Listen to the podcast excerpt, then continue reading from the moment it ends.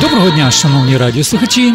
Вітаю вас на хвилі Української радіослужби, що у Пітсбургу, у програмі Оксани Лернатович Україна у серці одна. Бажаю вам сьогодні у цю чудову серпневу неділю, гарного дня, вдалого дня у ваших помислах, у ваших намаганнях чи у ваших діяннях на сьогодні. Ну і очевидно, що на майбутнє. Розпочали ми цю програму легендарною піснею у виконанні не менш легендарної на сьогоднішній день ватри Ігоря Білозіра, піснею Пшеничне перевесло, бо вже десь на полях України та й не тільки достигає пшениця. Символ українського добробуту, символ єдності, символ в якійсь мірі достоїнства українців.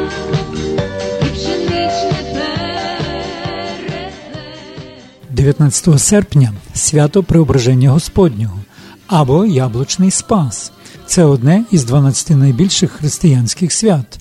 Відзначається як греко-католиками, так і православними. Святкування преображення триває 9 днів з 18 по 26 серпня припадає на Оспінський піст або спасівку. Проте цього дня дозволяється споживати рибу, олію та вино. Свята преображення Господа Бога і Спаса нашого Ісуса Христа, яке в народі називається святом Спаса. Свято преображення відзначається східною церквою з 14 століття. Тож не забудьте спожити саме рибу, олію та вино.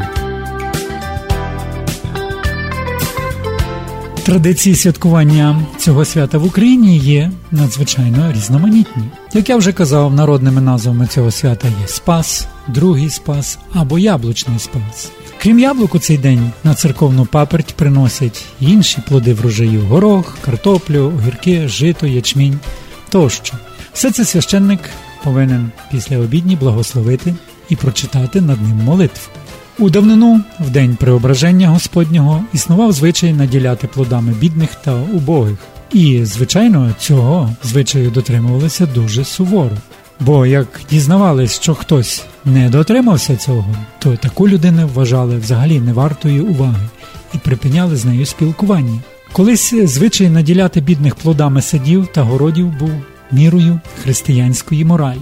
Для господарів свято символізує закінчення жнив та завершення літа.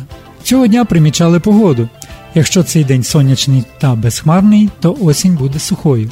Якщо дощовий, то буде мокрою. Яка погода на Спаса, такою буде покрова. У деяких місцях України в цей час могли вже починатися приморозки, тому й кажуть: прийшов спас, держи рукавиці про запас. За народним звичаєм до Спаса не їли яблук. Зі святом Спаса пов'язані різні обжинкові обряди, святять у церкві обжинкові вінки, а з незжатих на ниві кількох стеблинок жита зв'язують так звану спасову бороду. До церкви несли святити квіти, мак, вірячи, що обсипання свяченим маком перешкоджає ходити до хліва відьмам, а додому різним нечистим силам. Після посвяти квіти і голівки маку клали завжди за ікони, де зберігалися вони до весни. Весною мак розсівався по городі, а сухі квіти на благовіщення вплітали до своїх кіз. Церква, благословляючи принесені плоди, утверджує думку про те, що в ній, як у суспільстві священному, все від людини до рослини повинно бути присвячене Богу як його творіння.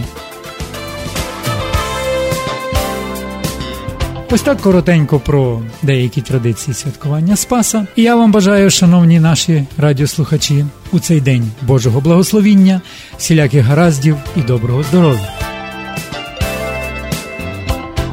Нагадую, що ви слухаєте програму Оксани Лернатович Україна у серці одна. І зараз мікрофон я передаю пані Оксані.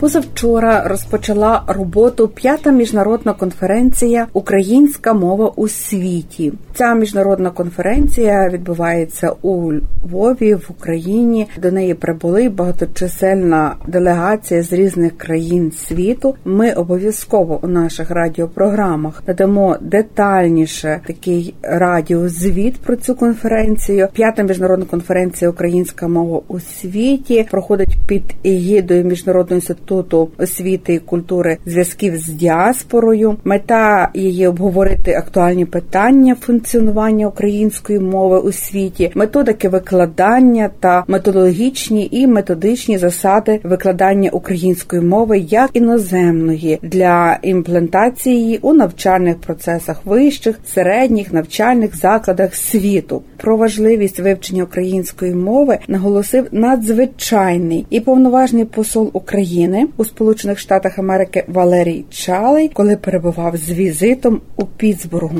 Україна і Америка, і у вас мінімум дві мови. Я знаю, що мої дочці, коли пропонували зараз на стажування на Discovery, то спитали, а є ще якась мова? Вона каже, у мене рідна є українська. Каже, прекрасно, ви перемогли, ви можете йти. Тому що це величезна перевага. Тому я вам бажаю, щоб ви говорили двома мовами англійською, українською. Прекрасні українські вишиванки, які, повірте мені, вже в Вашингтоні пів конгресу носять там. Дуже модно. В наступному році буде fashion Нью-Йорку, також вишиванки. Хоч і воюємо, але культуру українську плекаємо. Так що ви молодці, і мені дуже було приємно вас побачити і там. Дуже вам всім вдячний. Слава Україні!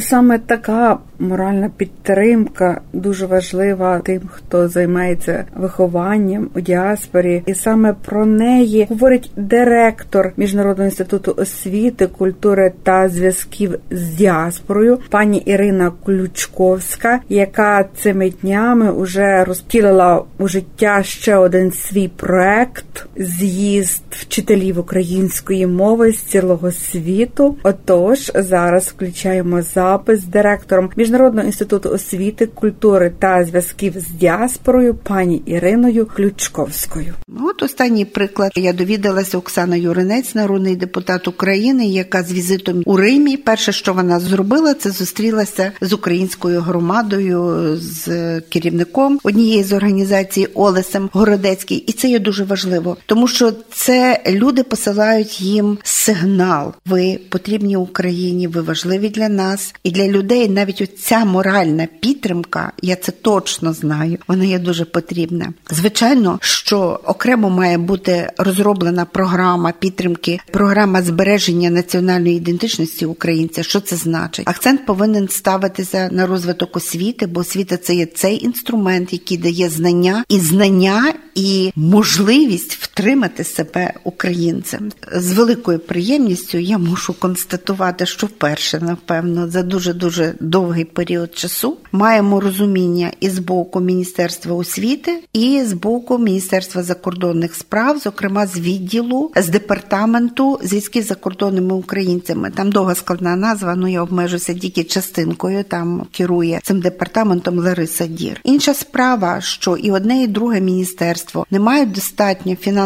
можливостей, щоб підтримати, наприклад, наші всі ініціативи. Я боюся загадувати, але таку підтримку ми маємо дотепер. Так, ми мали від нашої львівської обласної державної адміністрації. От зараз ми теж звернулися до них е, з проханням фінансово підтримати проведення першого світового форуму суботніх і недільних шкіл, які ми анонсували на серпень цього року. Це є дуже важливо, бо в нас вже напрацьована програма, як ми будемо це робити. Це будуть і майстер-класи, це будуть створені робочі групи, де вчителі будуть сидіти і працювати над розробкою навчальних матеріалів, які вони повезуть безпосередньо до своїх шкіл, до конкретного класу, до конкретної дитини. Будемо залучати і вчителів зі Львова і з України. Тому це є один маленький штрих. Знаєте, про це можна дуже багато говорити. На моє глибоке переконання, власне, підтримка українського шкільництва, де закладається, окрім звичайно родини, окрім звичайно церкви, світоглядні речі для кожної дитини.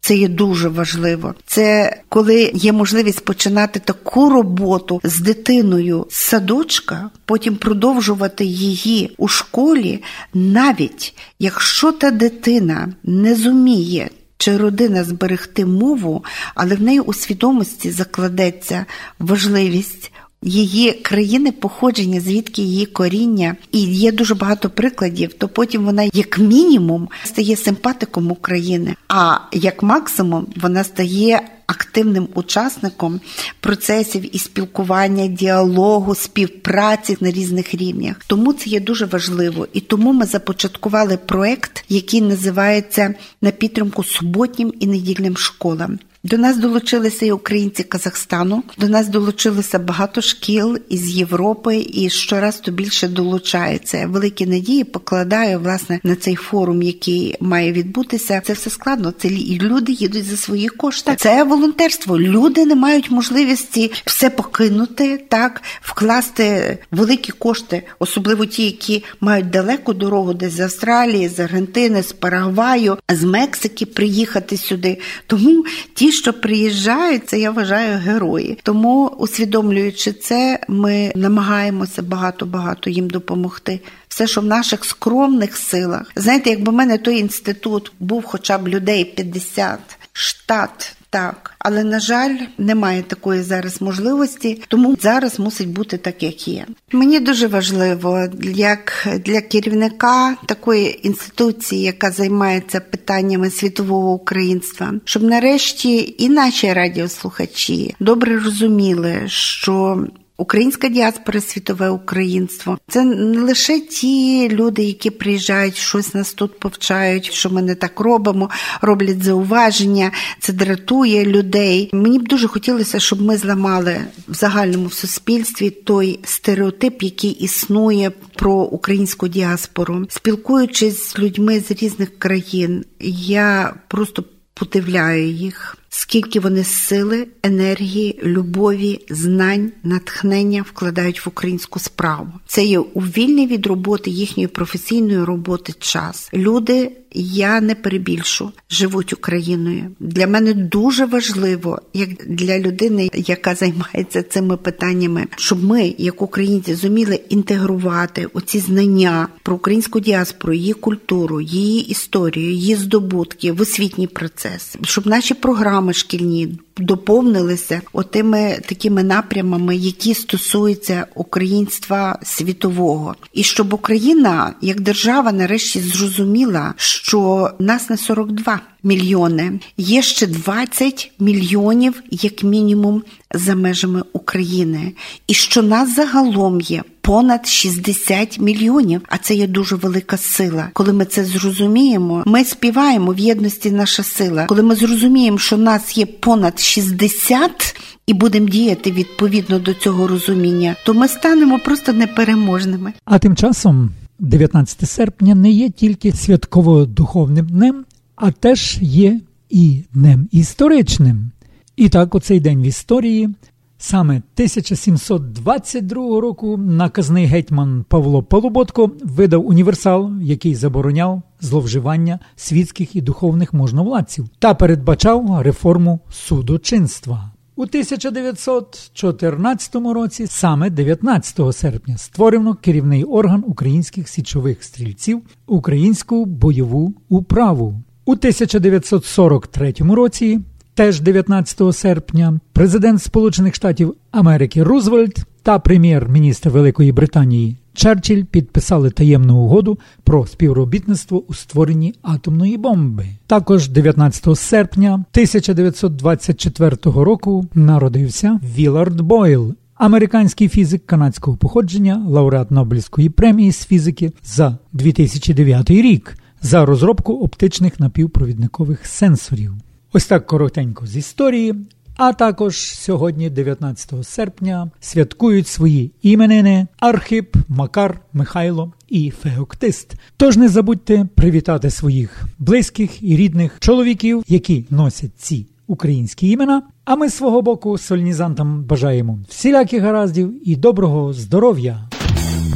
Це була програма Україна у серці одна під проводом заслуженої журналістки України Оксани Лернатович, яку можна почути щонеділі за 15.2 пополудню на частоті 96,5 FM, а також 73 AM у Піцбургу. З вами були Зиновій Левковський та Оксана Лернатович. До нових зустрічей в ефірі у наступну неділю.